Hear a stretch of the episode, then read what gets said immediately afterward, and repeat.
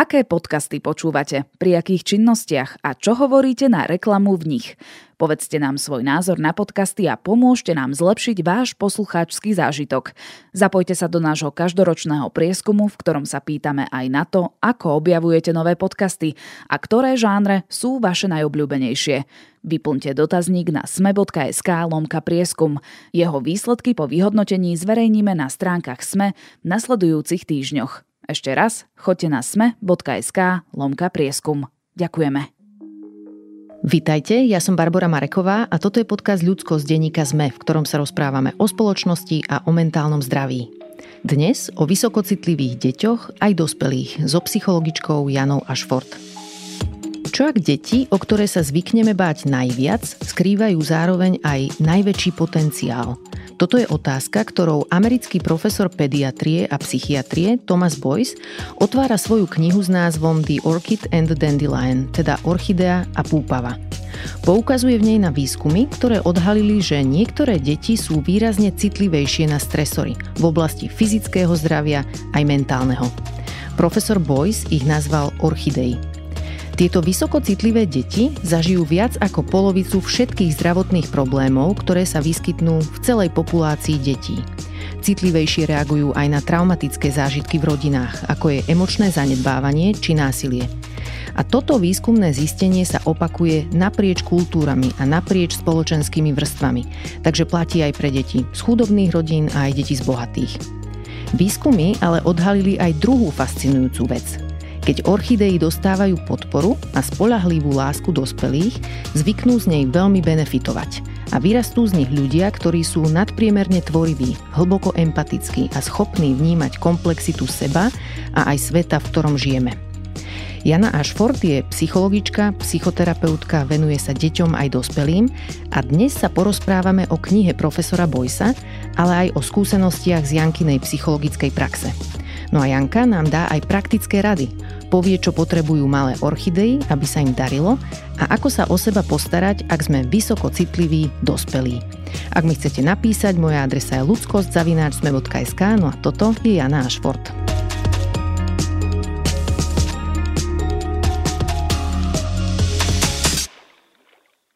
Janka, vítejte v podcaste Ľudskosť. Ďakujem, dobrý deň. Vy ste si tiež prečítali knihu The Orchid and the Dandelion. Mne sa veľmi páčila, ale ja som laička, takže ma zaujíma, že čo si o nej myslíte vy. Mne sa tiež veľmi páčila. Príde mi jednak, že je taká ľahko čitateľná, naozaj pre kohokoľvek.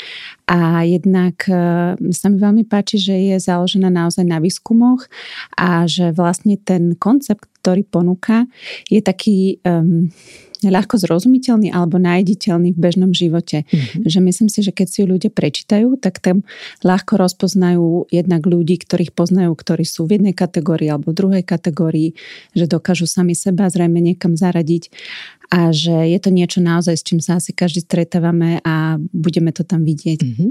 Ja si pamätám, že keď som prvýkrát o tej knihe počula, tak ma trocha odradila tá samotná metafora a sa mi to zdalo, že to bude nejaké zjednodušujúce, že keď niekto chce deti do dvoch kategórií zaradiť, že to mi niečím nesedí. Mm-hmm. A chvíľu mi trvalo, kým som sa teda k nej prepracovala, ale potom sa mi to veľmi páčilo, že ako je to číselne podkuté, že výskumne to bolo veľmi dobre podložené. Takže keby niekoho odradilo odrádzalo toto isté, čo mňa, tak odporúčam napriek tomu dať tej knihe šancu. Ja som sa o téme citlivosti chcela s vami rozprávať, pretože viackrát sme sa v tomto podcaste rozprávali o traumatizácii a veda nám ukazuje, že medzi ľuďmi sú pomerne veľké rozdiely v citlivosti eh, na takéto, že bežne sa vyskytujúce stresory alebo aj nejaké typy traum. Čiže asi je dobré vedieť, že u ľudí existuje nejaké také, že kontinuum citlivosti a že časť detí, ale aj dospelých reaguje inak na bežné bežne sa nejaké vyskytujúce podnety v našom sociálnom prostredí. Mm-hmm. V čom je tá kniha a aj celkovo možno poznatky o vysokej citlivosti užitočná pre vás ako psychologičku a psychoterapeutku? Tak e, vždy, keď pracujeme s ľuďmi, alebo napríklad keď to zoberiem na príklade detí, tak e, veľmi často e, ma toto zaujímalo v podstate, keď som si zistovala informácie o tom dieťati od rodičov úplne akoby od začiatku života toho dieťaťa. Mm-hmm. Čiže vždy som sa pýtala na to, aké bolo to dieťa ako bábetko, či bolo kľudné alebo nepokojné, či sa ľahko dalo utišiť, ako zaspávalo, či sa ľahko lakalo pri nejakých situáciách, aké bolo ako malé v nejakých nových situáciách. Lebo toto všetko sú také mm, ukazovatele nejakej tej možnej citlivosti citlivosti mm-hmm. a že naozaj nám to pomáha pre také porozumenie tomu, že pre niektoré deti alebo pre niektorých ľudí nemusia zažiť e, otrasné, strašné, traumatizujúce veci, ale že e, niečo, čo na prvý pohľad zvonku môže vyzerať ako veď nie je také hrozné, mm-hmm u niekoho, kto má tú vyššiu citlivosť, môže mať veľmi veľký dopad.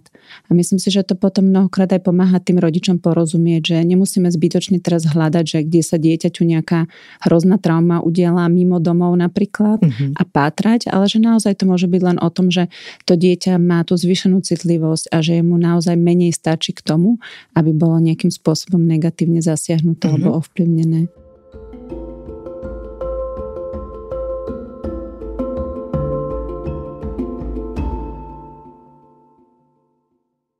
Urobme teda ponor do tej knihy, lebo tá ústredná otázka, ktorá rozhýbala výskumné úsilie profesora Bojsa, bola taká, že ako je možné, že deti, ktoré sú zo zdanlivo rovnakého prostredia, teda z rovnakej rodiny, mesta, ulice, základnej školy, môžu mať napokon také veľmi odlišné životné trajektórie.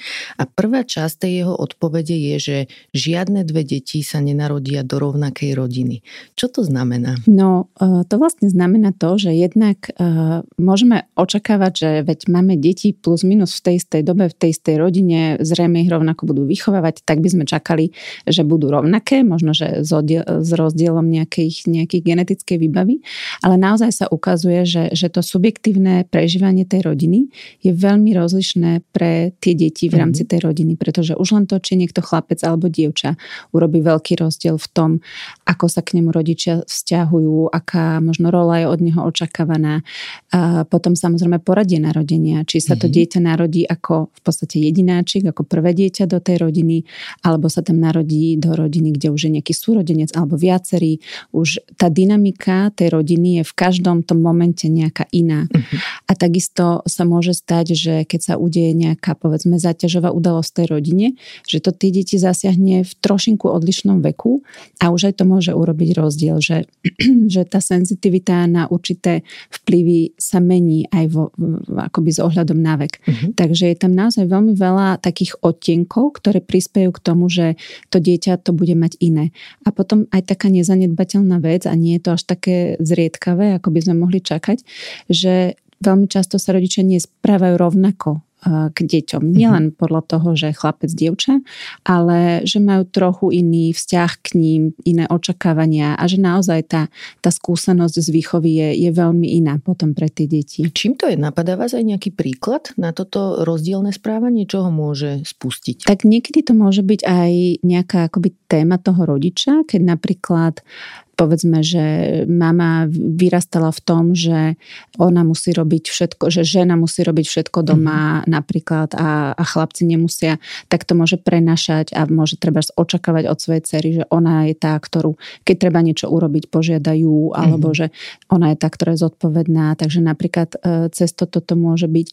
Alebo to môže byť e, vlastne taký, ako keby nie, niekedy je taký špecifický vzťah alebo špecifická vzťahová väzba s určitým dieťaťom. Napríklad dieťa, ktoré sa narodí um, náročné alebo má mhm. veľmi ťažký ten štart, na to sa niekedy aj rodičovi ťažšie navezuje a potom môže byť tá vzťahová väzba ovplyvnená a môže tam už byť aj nejaký akoby nesúlad v tom vzťahu potom aj neskôr. Mm-hmm. Takže, takže veľmi veľa uh, tých príčin môže aj. prispieť k tomu, že to bude rozdielne. Možno aj pôrod, nie? Že či pri jednom dieťati bol traumatický a pri druhom úplne v pohode, že aj toto nás môže nejak na nejakú inú trajektóriu rodičovskú naštartovať. Určite, určite. S týmito pozorovaniami súvisí aj taký ďalší faktor, ktorý ovplyvňuje náš život a tým sú práve tie traumatické zážitky, ktorých počet a intenzita je u rôznych detí v rodine rôzna. Toto sa ako dá vysvetliť, že tá dávka stresu pre deti môže byť rôzna v tej istej rodine? Jednak tie deti môžu zažívať niečo uh, také akoby unikátne, čo tí súrodenci nezažijú, uh, teda keď je nejaká traumatizácia povedzme mimo rodiny samozrejme, ale môže byť aj to, že, že v rámci tej rodiny sa niečo udeje jednému dieťaťu a druhému nie. Mhm. Napríklad keď uh, myslíme na to odlišné rodičovské zaobchádzanie, keď napríklad ten rodič je povedzme oveľa prísnejší alebo taký tvrdší na jedno dieťa ako na druhé z rôznych dôvodov. Niekedy to môže byť, že ho niečo tak aj dráždi akoby temperamentovo na tom dieťati alebo že narážajú niekedy práve preto, že sú podobní, že obidvaja treba potrebujú veľmi mať pravdu, tak sa budú hádať do aleluja. A vlastne takýmto spôsobom potom naozaj môže prísť k tomu, že tie deti zažijú iné tie veci. A takisto, ako som už spomenula predtým, že e, keď sa udejú nejaké traumatické e, udalosti v rodine, ináč to zasiahne trojročné dieťa a ináč povedzme 8-ročné dieťa alebo tínedžera. Takže toto sú tie vlastne vplyvy, ktoré sú potom rozdielne. Uh-huh. No a ten tretí komponent, ktorý ovplyvňuje naše výsledky v živote, je práve tá naša citlivosť voči stresorom alebo traumatizácia, tá je tiež rôzna, ako sme spomínali. A z výskumov vyplýva, že väčšina detí sa dokáže celkom dobre vyrovnávať so stresormi vo svojom živote, ale približne jedno z piatich detí je voči stresorom výrazne zraniteľnejšie ako ostatné deti. Ten spomínaný profesor Boyce si pre tieto vysokocitlivé deti zvolil označenie orchidea a pre bežne odolné v úvodzovkách deti si vybral označenie púpava. Čo znamenajú tie dve typológie, keď sa na to bližšie pozrieme? Um, takže vlastne orchidea je dieťa, ktoré má e, biologicky podmienenú takú e, citlivosť reagovať na podnety z prostredia, či už senzorické alebo také tie sociálno-emocionálne podnety. A teda je to dieťa, ktoré e, tam takú peknú ako metaforu uvádza, že ako keby malo tenšiu kožu, že mhm. vlastne k nemu preniknú vo výraznejšej miere vplyvy aj negatívne, ale aj pozitívne z toho sociálneho prostredia, alebo teda iného prostredia. A vlastne to znamená, že potom pri dobrom zaobchádzaní sa tieto deti môžu mať veľmi dobre, niekedy až tak nadštandardne dobre a pri uh, horšom zaobchádzaní alebo povedzme strese alebo nejakých náročných životných udalostiach sa maj, môžu mať výrazne horšie mm-hmm. ako, ako iné deti.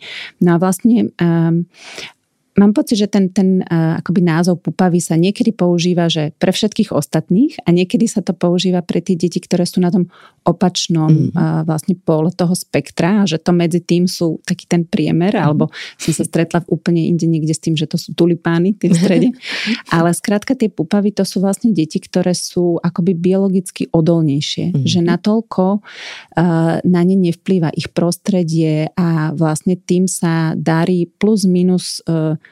rovnako bez ohľadu na to, v akom prostredí sa nachádzajú. Čiže to môžu byť aj deti, ktoré vyrastajú vo veľmi zlých podmienkach a človek by čakal, že budú mať ťažkosti, ale im sa veľmi darí, lebo majú proste takú vnútornú veľmi silnú odolnosť. Mm-hmm. A na akých výsledkoch ilustruje profesor Boyce tieto rozdiely?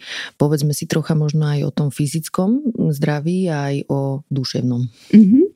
Tak vlastne tá, akoby ten hlavný rozdiel, ktorý je medzi týmito deťmi, je ich miera reakcie na stres. A ten vlastne, e, tá sa prejavuje v takých akoby dvoch oblastiach. Jednak je to e, vylúčovanie kortizolu v organizme, ktorý poznáme ako taký stresový hormón.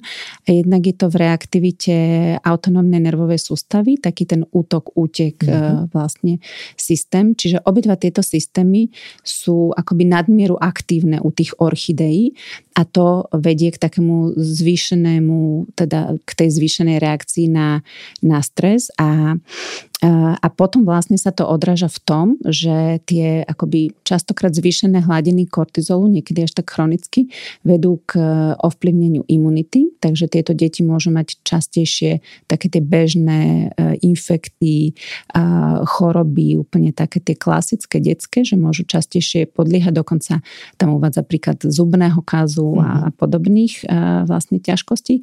No a potom z takého dlhodobého hľadiska v budúcnosti to môže viesť e, k ťažkostiam povedzme v srdcovo systéme a takomto type ochorenie zvýšený krvný tlak a podobne. A čo a, v oblasti toho mentálneho zdravia? Áno, mhm. áno. A tam vlastne sa ukazuje, že tie deti sú také naozaj, že a teda neskôr dospelí, že veľmi takí akoby citlivejší na tie podnety, sú na jednej strane empatickí a na druhej strane môžu byť ľahšie preťažení, mm-hmm. že mhm. môžu sa cítiť taký akoby the prestimulovaní alebo zaťažení alebo že majú akoby zavarený mozog z niečoho, že, že veľmi veľa e, podnetov do seba nasávajú, lebo tá hĺbka toho spracovania tam je taká akoby výraznejšia a to ich potom môže unaviť a preťažiť a môžu sa cítiť z toho vyčerpaní a, a taký ako keby podráždený a už potom každý môže reagovať ináč. A zase, ak toto trvá dlho a ak nemajú nejaké nástroje na zvládanie a ten nejaký ten copingový mechanizmus, tak to môže viesť aj k takým akoby dlhodobejším um, ťažkostiam v oblasti duševného zdravia. Dá sa povedať aj, že aké konkrétne symptómy alebo ťažkosti môžu potrápiť tých ľudí potom v dospelosti, keď nedostali podporu, ktorú potrebovali? Môže sa to vyvinúť akoby obomi smermi, aj v zmysle takých tých akoby internalizovaných ťažkostí, aj tých externalizovaných, takže tie internalizované to sú um, depresie, úzkosti, panické poruchy, e, v takomto smere niečo a externalizované to je skôr k smerom k poruchám Eh, správania, nejakej akoby um, dysregulácii alebo sklonom k závislostiam. Mm-hmm. Čiže môže to viesť k jednému aj k druhému, ale samozrejme neznamená to, že uh, každá orchidea sa musí vyvinúť týmto smerom, lebo jednak uh, môže byť v tom dobrom prostredí a jednak, aj keď nebola, tak môže mať rôzne kompenzačné mechanizmy neskôr, môže uh, ísť do terapie napríklad, mm-hmm. alebo mať nejaké dobré vzťahy neskôr. Na to sa ešte budem vypitovať, Dobre. ale predtým si povedzme trocha o spôsobe, že ak akým ten profesor Boyce k týmto záverom vlastne prišiel? Mm, a oni vlastne uh, sledovali deti, myslím si, že to tak akoby plus minus uh, náhodne najprv vzniklo, že prišli na to, že uh, akoby nevedeli úplne dobre vedeli, že zlé zaobchádzanie v detstve alebo stresovité prostredie a podmienky môžu viesť k ťažkostiam, ale stále ten akoby efekt bol malý a nedokázali rozlišiť, že čím to je, že čo im tam uniká. A vlastne prišli na to, že keď teda sa zamerajú na to špecificky, že rozdelia tie deti na tie menej citlivé a viac citlivé, že tam je ten uh, akoby e, vzťah oveľa ľahšie viditeľný. Mm-hmm. No a vlastne potom uh, sa teda zamerali konkrétne na túto otázku a smerovali, e, sledovali pardon, tú reaktivitu detí v takých rôznych akoby situáciách, kedy im vytvorili mierny stres. Uh-huh. A to znamená, že vlastne tie deti sa mali rozho- rozprávať s neznámym človekom, mali porozprávať o svojich narodeninách alebo o nejakom zážitku. To samé o sebe je mierny stres pre dieťa. A potom dostali kvapku citronovej šťavy na jazyk, čo je vlastne taký akoby senzorický stres. A premietali im video s nejakou emotívnou scénkou, takže zažili emocionálny stres a, a posledný bol kognitívny stresor, kde vlastne sa museli naučiť nejakú sekvenciu čísel a túto potom opakovať a tá bola akoby čoraz náročnejšia. Takže e, toto vlastne akoby vytvorili takéto podmienky e, stresovité pre deti a potom merali ich e, akoby rôzne, tie meratele tam bolo, okrem iného merali deťom tep e, srdca, merali uh, hodnotu vlastne koncentrácie kortizolu v mhm. slinách mm-hmm. a sledovali teda tú, tú reaktivitu. A teda vidno tam nejaké rozdiely medzi deťmi aj bezprostredne po takomto testovaní a aj neskôr po rokoch. Tak najprv povedzte o tých hneď po testovaní, ktoré teda našli u detí. Mm-hmm. A vlastne taký najväčší možno, že, alebo najvýznamnejší výsledok bol ten, že sú medzi tými deťmi obrovské rozdiely. Že boli deti, ktoré v podstate vôbec takéto úlohy akoby nerozhádzali a v žiadnej z tých e, testových úloh nemali zvýšenú reaktivitu a boli deti, ktoré napríklad aj, e, ako by sa neskôr dozvedeli, boli veľmi nervózne už pred tým testovaním, keď vedeli, že niečo ich čaká. E, ledva ich dostali vlastne do tej testovej miestnosti, tam e, reagovali na všetko veľmi, veľmi intenzívne a, a vlastne teda toto najviac bolo také, že ukázali, že sú medzi nimi obrovské rozdiely v tej reaktivite na tie isté podmienky detí toho istého veku. A potom neskôr, po rokoch, lebo oni boli vlastne sledované dlhodobo, čo sa s nimi stalo neskôr? Neskôr. No, oni ich sledovali e, vlastne dlhšiu dobu a tam boli rôzne tie výskumy a v jednom z nich sa rozhodli po nejakých, teraz nepamätám, či po 20-25 rokoch alebo 30 týchto ľudí, niektorí z nich vyhľadať a vlastne zisťovať, že ako sa im reálne potom darilo v živote.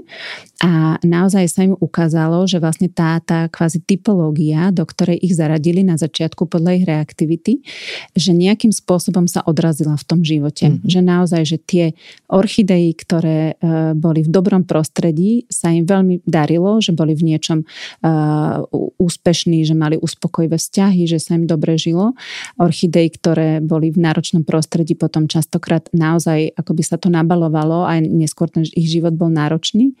A, a tie púpavy vlastne tým sa darilo bez ohľadu na to, že či niečo dobré alebo zlé zažívali, tak v podstate celkom dobre. Uh-huh.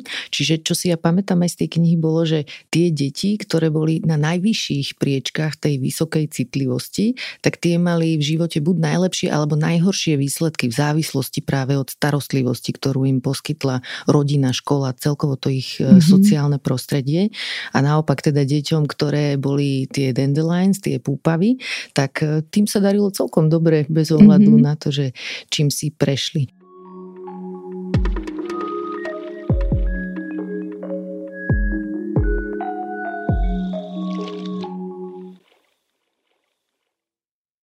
Profesor Boyce v knihe píše aj o rodine, v ktorej vyrástol. Sám seba profesor považuje za púpavu a svoju o dva roky mladšiu sestru Mary za orchideu.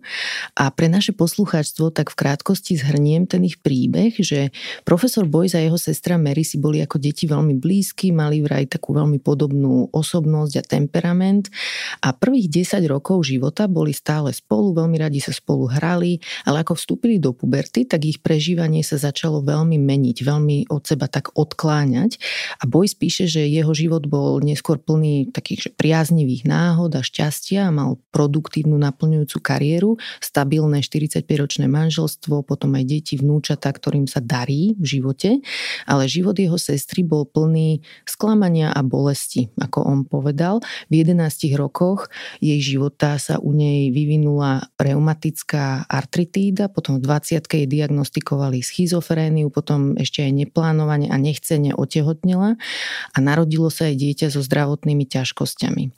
A svoj život prežila s takými mnohými aj zdravotnými, aj psychickými ťažkosťami, ale čo je zaujímavé, že popri tom všetkom ju ten profesor Boyce opisoval tak, že mala absolútne že brilantnú mysel, to boli jeho slova, že bola veľmi talentovaná, inteligentná, citlivá, vnímavá, podľa neho aj veľmi krásna.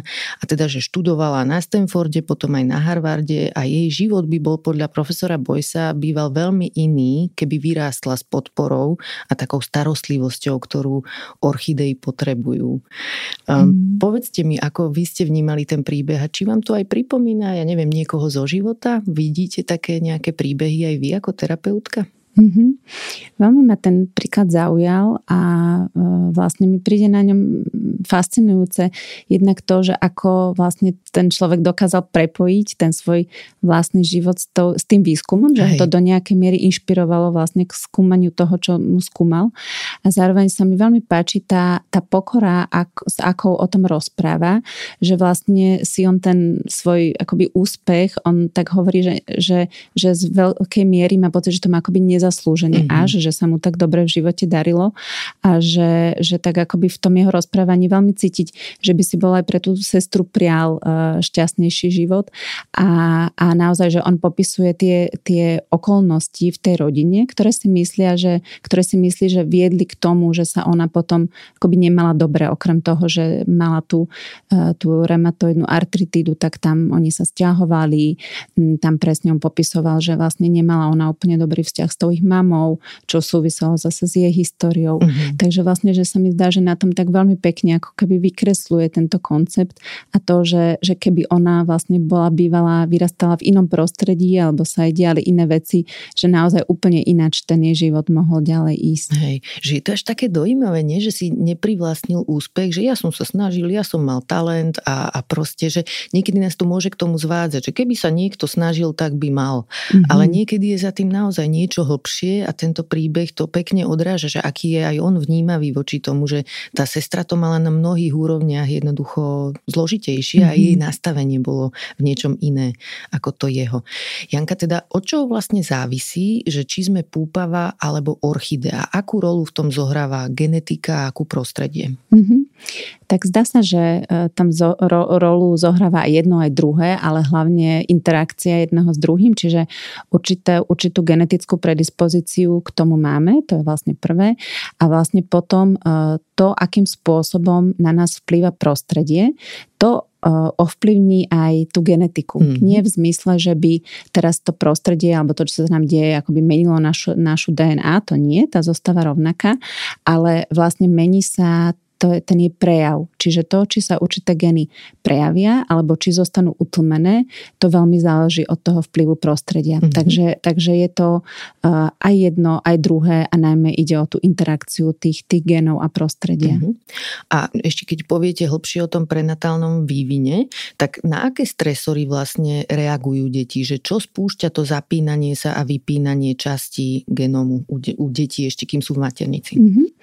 No vlastne deti ešte pred narodením reagujú na veľmi veľa rôznych typov podnetov a, a takých tých stimulov aj na zvukové, čiže dokážu rozlíšiť hlas matky, niekedy hlas otca, súrodenca, reagujú na hudbu, reagujú na krík a vlastne veľmi hlasné zvuky. Napríklad pri uh, silnom kriku sa vlastne výskum zistil, že deti vlastne pred narodením majú taký akoby výraz tváre ako grimasu takú, mm-hmm. alebo až až, že to vyzerá ako by chceli plakať. Čiže už na toto e, veľmi silno reagujú. Reagujú aj na mm, dotykové podnety. Napríklad pri amniocentéze sa vie, že e, sa ten plod akoby odtiahne, keď mm-hmm. cíti, že tam vlastne prichádza tá ihla náhodou. Reagujú na fyzikálne senzory, e, teda, pardon, stimuly, na toxíny, povedzme fajčenie matky počas tehotenstva, vlastne cez aj znížený prísun kyslíka, zvyšujú zvyšuje sa tep toho dieťaťa vtedy. A, a prenaša sa na ne do istej miery aj emočný stav matky, kedy mm-hmm. vlastne jej zvýšený kortizol uh, môže prechádzať cez placentu a priamo vplývať na dieťa a, a vlastne už tam do určitej miery meniť jeho fyziológiu. Dobre, a teraz aj takú otázku drsnú položím, že predstavme si, že ja som vysokocitlivá matka a mm-hmm. že mhm. som tehotná a som v nejakej práci, ktorá je stresujúca. Napríklad čak aj novinárčina, hej, že mm-hmm. mám stále nejaké deadliny, som vystresovaná, že mám sa o to svoje dieťa báť, keď som tehotná, alebo ako mám o tom uvažovať? Mm-hmm. To veľmi záleží od tej miery e, jednak e, toho stresu a jednak toho, že ako s tým dokážem narábať. Niekto, e, aj keď má treba citlivú fyziológiu a relatívne veľa stresu, o tom vie a dokáže si urobiť kompenzačné mechanizmy. To znamená, že ja neviem, popri tom mm, robí si pravidelne dýchové cvičenia alebo chodí na jogu alebo sa venuje meditácii alebo proste robí také tie veci, ktoré tú, tú záťažovosť alebo tú, tú nabudenú fyziológiu budú, budú stiahovať dole a upokojovať. Mm-hmm. Čiže neznamená to automaticky, že ak ja som e, zvýšene citlivá a mám stres, že automaticky moje dieťa bude tým veľmi ovplyvnené a vystresované. Určite to nie, nie je medzi tým mm-hmm. rovná sa. Ale zároveň asi aj môžeme viac troška rozmýšľať na tému toho, že ako podporovať tehotné ženy v tejto fáze svojho života. Že napríklad ženy, ktoré sú v nejakej ekonomickej núdzi, mm-hmm. hej, že je to taká zaujímavá policy téma, mm-hmm. pretože mm-hmm. nie všetci máme možnosť aj ísť na terapiu alebo nejak Určite. sa o seba dobre postarať. Takže toto je tiež priestor, kde vieme niečo urobiť pre deti, v podstate mm-hmm. už kým sú v maternici.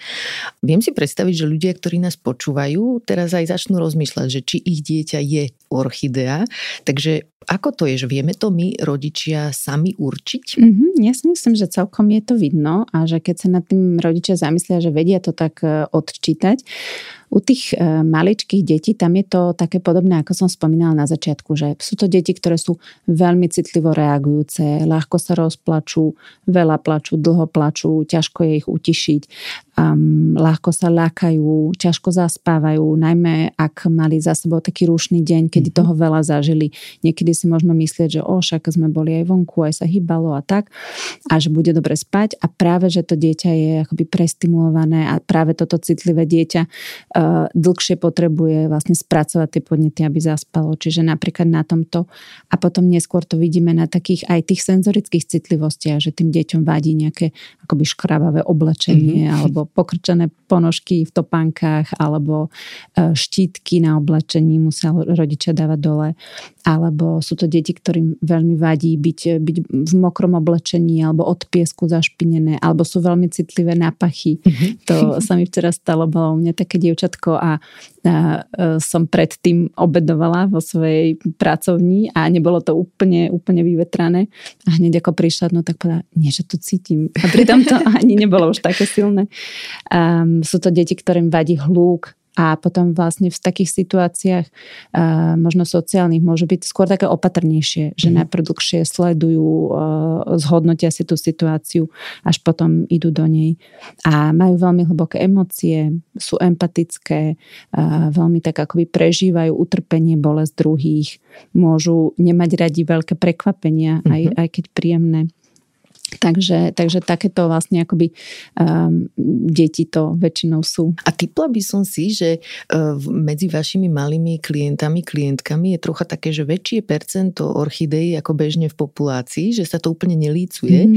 Je to tak? Lebo, lebo keď sú tí deti citlivejšie, asi aj častejšie potrebujú nejakú formu podpory od uh, psychologov, psychologičiek. Určite áno. Určite medzi našimi uh, detskými klientami je viac ako tých 15-20% mm-hmm. uh, orchideí a presne je to preto, že povedzme, že tie deti aj majú veľmi fajn rodinné prostredie napríklad, ale sa im niečo udeje v škole a veľmi ich to zasiahne, že, že tá akoby podpora z domu im kvázi nestačí v rámci tej ich zvýšenej citlivosti alebo uh, rôzne iné kombinácie sú tam možné, ale iste týchto detí my máme oveľa viac práve kvôli tomu, že, že niekde to nemusí úplne akože dobre zafungovať. Mm-hmm. A my potom nevidíme tie na tom opačnom spektre, že tie, ktorým sa darí uh, vynimočne dobre, lebo sú dobre podporené, tak tie my akože až tak často nevidíme, ale áno, tieto orchidei, ktoré niečo ťažké zažili a neúplne to dokážu spracovať, tých máme veľa.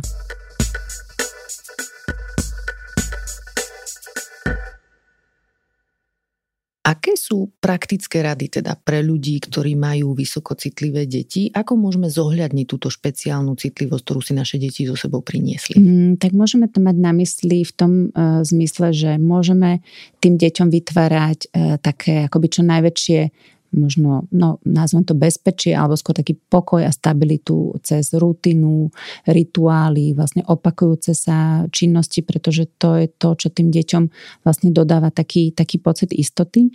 A takisto musíme dávať pozor na to, ako, ako sa s nimi rozprávame, ako, ako ich vychovávame, to nazvem, lebo tieto deti veľmi zle reagujú na tresty, však všetky deti zle reagujú mm-hmm. na mhm. tresty, ale naozaj, že, že u týchto detí obzvlášť také akoby jemnocitné e, zaobchádzanie na mieste.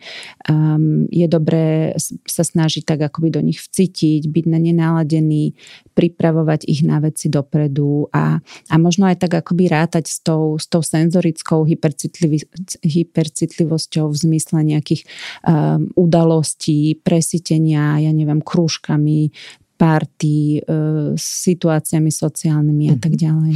Toto mi znie ako taká asi najnáročnejšia úloha pre rodičov malých orchideí, že ako vybalansovať takú ako keby bublinku, tú ochranu pre svoje mm-hmm. dieťa a zároveň ho neodstaviť od zaujímavých podnetov, lebo keď sme aj skôr spomínali, že tie orchidei majú úžasný potenciál, že môžu vystreliť a rásť a naozaj mm-hmm. byť výnimoční ľudia z nich, tak ako v tomto hľadať ten balans podľa vás? Mm-hmm. Mm-hmm. No to je taká otázka za milión. Myslím si, že, že, že to patrí, platí celkovo akoby vo výchove, to mm-hmm. hľadanie tej, tej správnej miery a rovnováhy, ale naozaj, že u tých orchidej to je obzvlášť dôležité toto. A myslím si, že v takom akoby naprvu, že, že nie je úplne dobré sa poddávať nejakému akoby vyhýbaniu v zmysle, že och, radšej toto nechcem, toto nechcem, toto nechcem, ale že dohodnúť sa, že to spolu skúsime, byť preto dieťa tam ako podpora, mm-hmm. aby vlastne malo možnosť sa po nejakom čase z tej situácie stiahnuť, ak zistí, že to naozaj nie je ono. Um, dopriať mu potom aj na vyváženie taký akoby čas pokojný, uh-huh. len povedzme náhru, kedy nič sa nedieje a dieťa má čas spracovať a premyslieť si a odohrať si veci v hre, povedzme.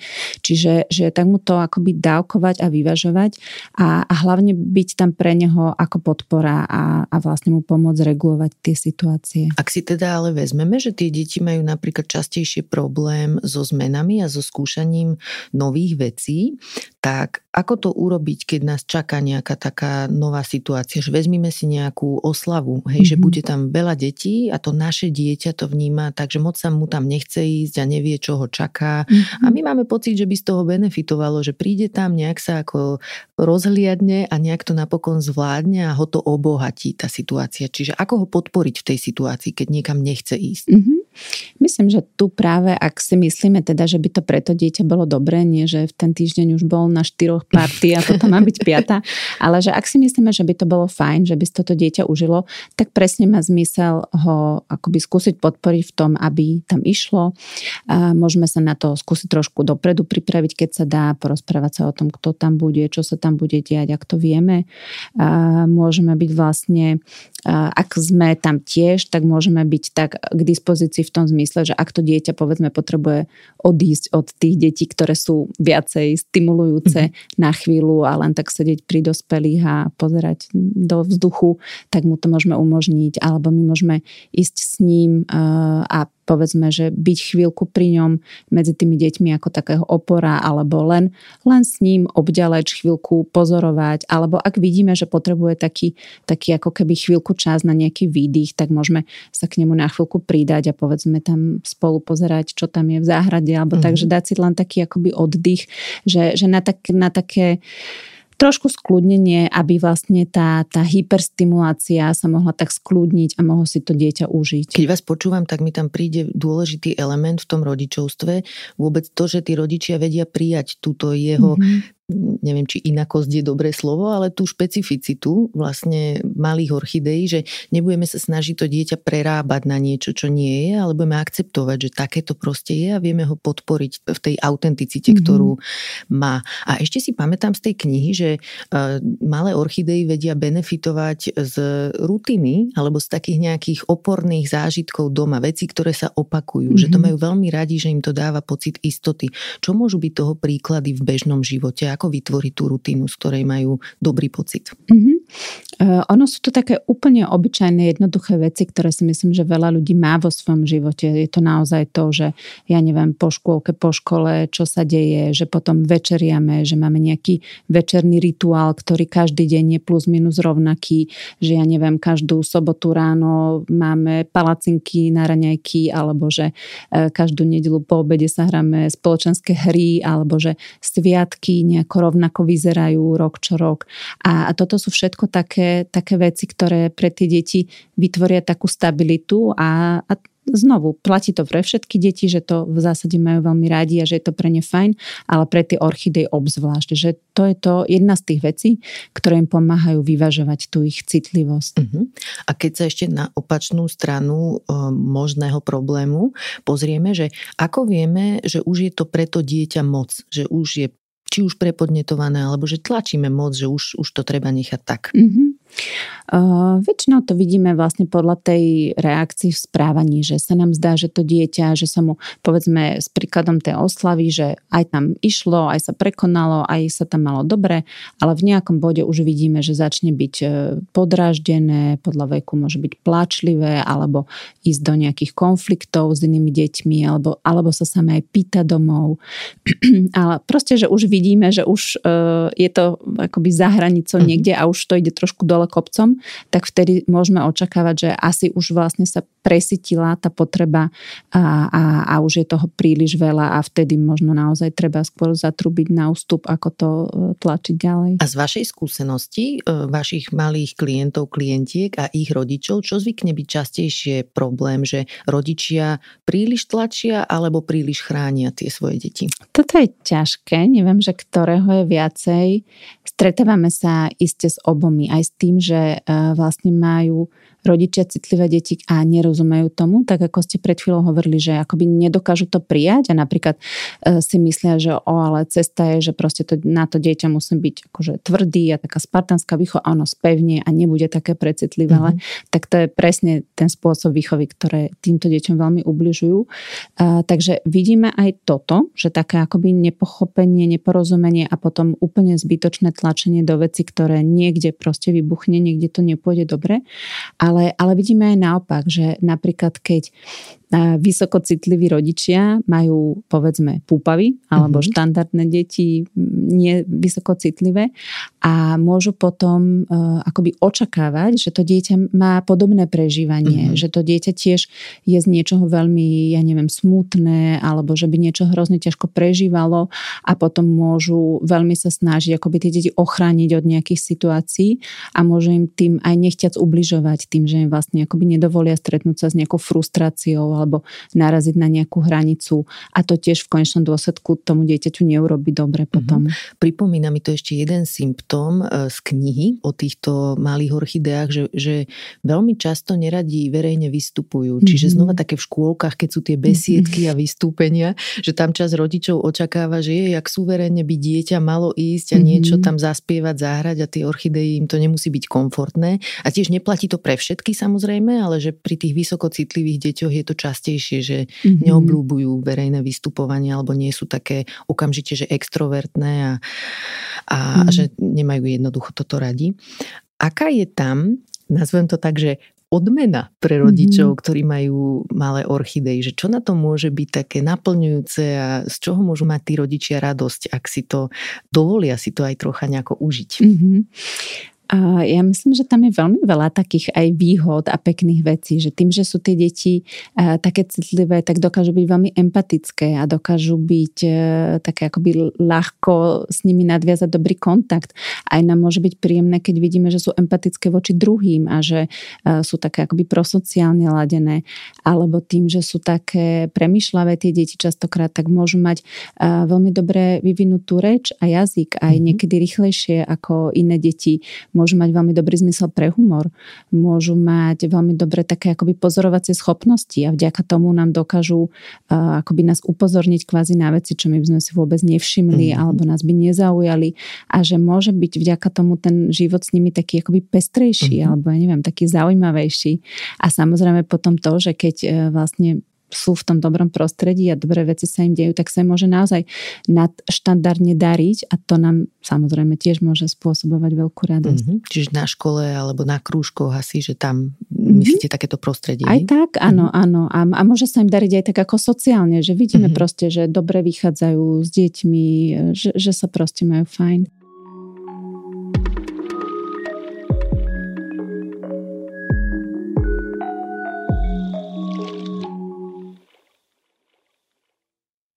Čo vieme povedať o dospelých orchideách? Ako sa prejavuje dospelá orchidea? Toto uh, veľmi záleží presne od toho, že v akom prostredí sa nachádzali mm-hmm. v mhm. detstve alebo nachádzajú teraz.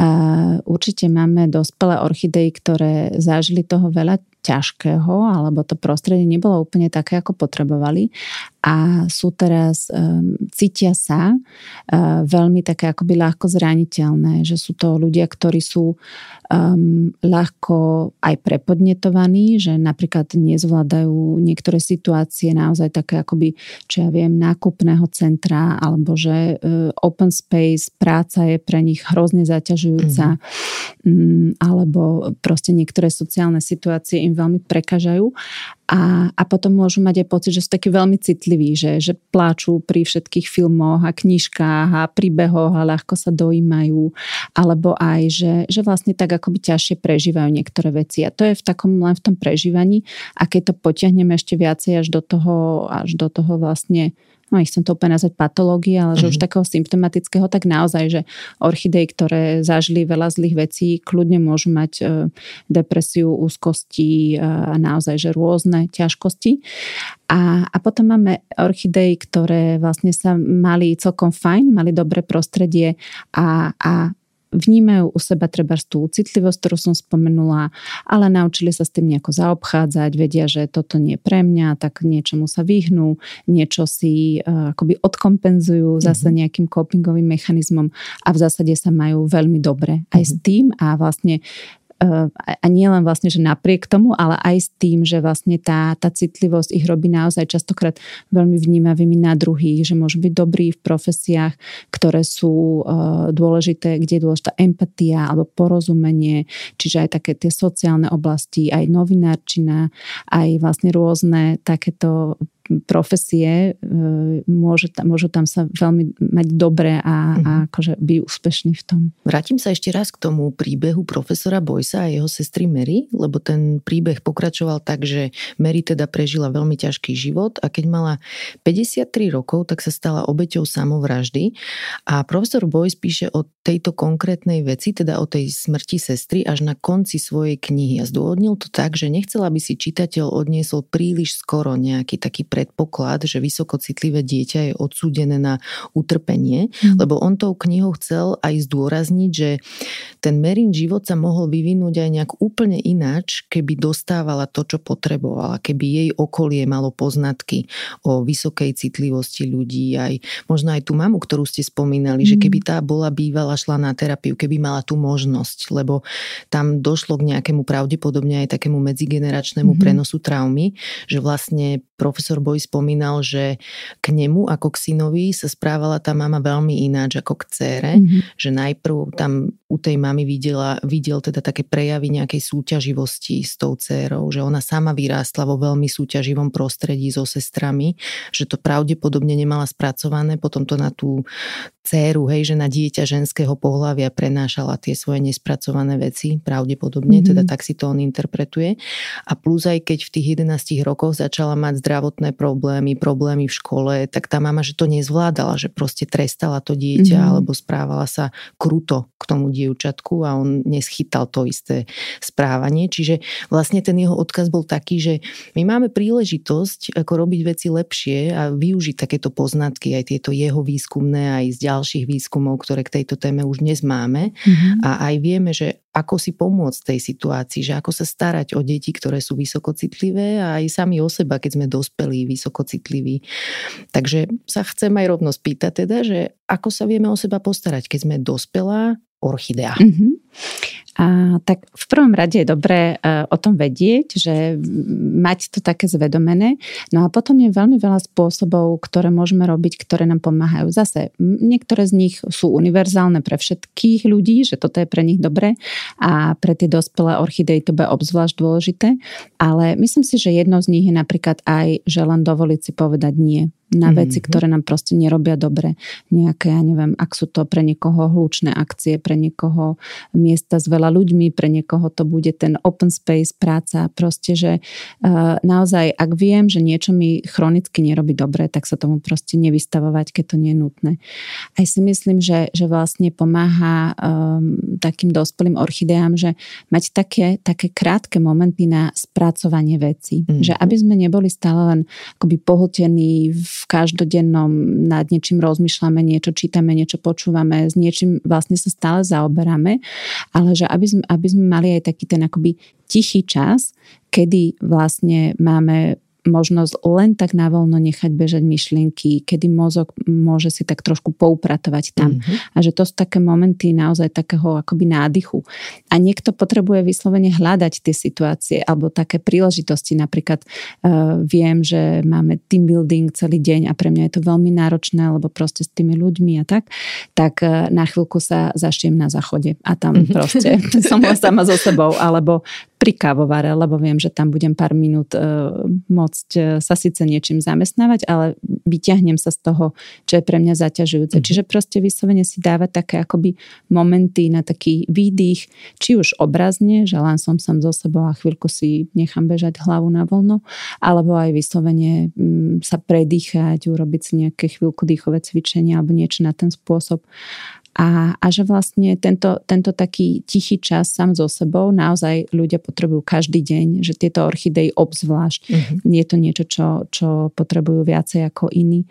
A tiež môže byť fajn kamarátiť sa s ľuďmi, ktorí sú podobní, ktorí mi rozumejú, ktorí uh, vlastne to nevnímajú ako nejakú slabosť, ale ktorí, ktorí rozumejú tomu, o čom hovoríme a kde sa môžeme cítiť tak na jednej lodi. Uh-huh. No a okrem toho teda platí to všetko, čo platí pre iných, akoby byť k sebe láskavý, um, dať si nejaký čas na, na oddych, na dýchové cvičenia, meditácie, yoga. Seba súcit. všetko, mm-hmm. seba súcit, hej, hej. A ako sa podporiť e, v rámci nejakej takej, nazvem to, že konzumácie správ? Hej? Lebo veľa mm-hmm. vecí sa deje vo svete. Vojna v Ukrajine, alebo aj uh, Izrael a Gaza. Proste mm-hmm. ako mm-hmm. sledovať verejné dianie, keď sa nás to že veľmi dotýka a mm-hmm. veľmi nám to robí možno aj zle. Áno, a tam si myslím, že to je presne jedna z tých oblastí, že kde si to treba tak dávkovať, že kde si treba povedať naozaj, že ja neviem, každý deň len toľko to, alebo ani nie každý deň, možno len raz za, za týždeň, možno, že mi strašne robí zle, keď vidím nejaké vizuálne obrazy, mm-hmm. tak nebudem pozerať správy, ale radšej si len prečítam niekde. Čiže vyslovene uh, túto si dať takú akoby mieru a stopku, lebo pre niekoho, keď vidí minútu reportáže, to urobí rovnakú záťaž, ako keď niekto treba z hodinu o tom, povedzme, že tiež pozerá, uh-huh. ale s tou inou citlivosťou to ináč na ňo dopadne. Uh-huh. Čiže myslím si, že áno, treba vedieť o tom, čo sa deje vo svete, aj treba mať s tým súcit a netreba zatvárať pred tým oči a vôbec nič nesledovať, ale zároveň e, sa tým extrémne akoby nechať zaplaviť a preťažiť, to k ničomu dobrému nepovedie, to nemá zmysel.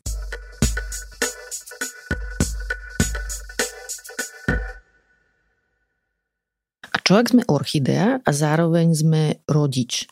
Máme k tomuto nejaké pozorovania, že ako pristupovať možno k svojim deťom s vedomím tejto svojej neurodiverzity? Mm-hmm.